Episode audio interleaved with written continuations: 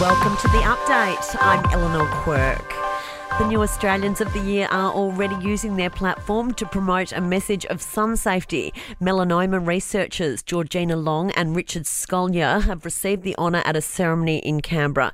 The pair discovered a cure for skin cancer and have saved thousands of lives. But Professor Long says the issue must be dealt with at the source, ending the glamorisation of tanning. We're not saying don't get outdoors. We love this country, both of us love the outdoors and love our sports.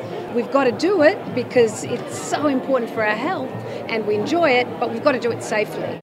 Olympic swimmer Emma McKeon's been named Young Australian of the Year. North Queensland residents are assessing the damage from tropical cyclone Kirrily. The Category 2 system crossed the coast near Townsville. The Bureau's Miriam Bradbury says it delivered a mixed bag. It was more of a wind event than a rain event. So the rainfall totals we saw around Townsville only really reached 50 to 70 millimetres as this cyclone came through. But there was plenty of wind damage seen across uh, that stretch of coast with many trees down and debris on the roads and that sort of thing.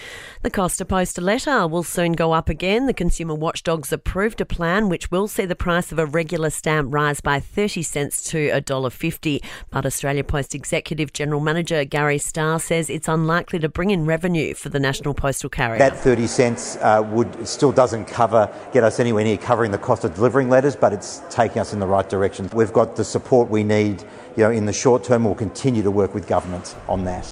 Meanwhile, the competition watchdogs backed Virgin over Jetstar as both airlines fight to add extra services to Bali. The ACCC says supporting Virgin's bid will promote more competition, with Jetstar already the largest carrier between Australia and Indonesia.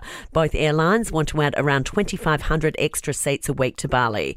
And no big winners in this week's Powerball draw, so the Powerball jackpot will increase to 200 million next Thursday for the first time in Australian lottery history. Sport and entertainment are next. To sport an Aryna Sabalenka has her sights set on a second straight Australian Open title after defeating Coco Gauff in straight sets.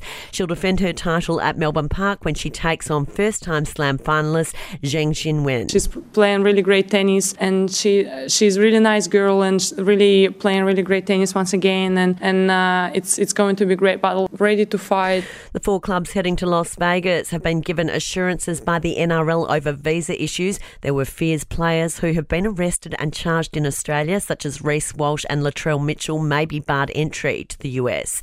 To entertainment, and Taylor Swift is reportedly furious over X rated AI generated photos of her doing the rounds on social media. The pop star's considering taking legal action after the deep fakes went viral. The Twitter account that posted them has been taken down, but a source close to Taylor has slammed the platform, saying they should never have gone up in the first place. And the tutu worn by Sarah Jessica Parker as Carrie Bradshaw in the opener for Sex and the City's gone under the hammer. The three tiered tulle skirt fetching $52,000.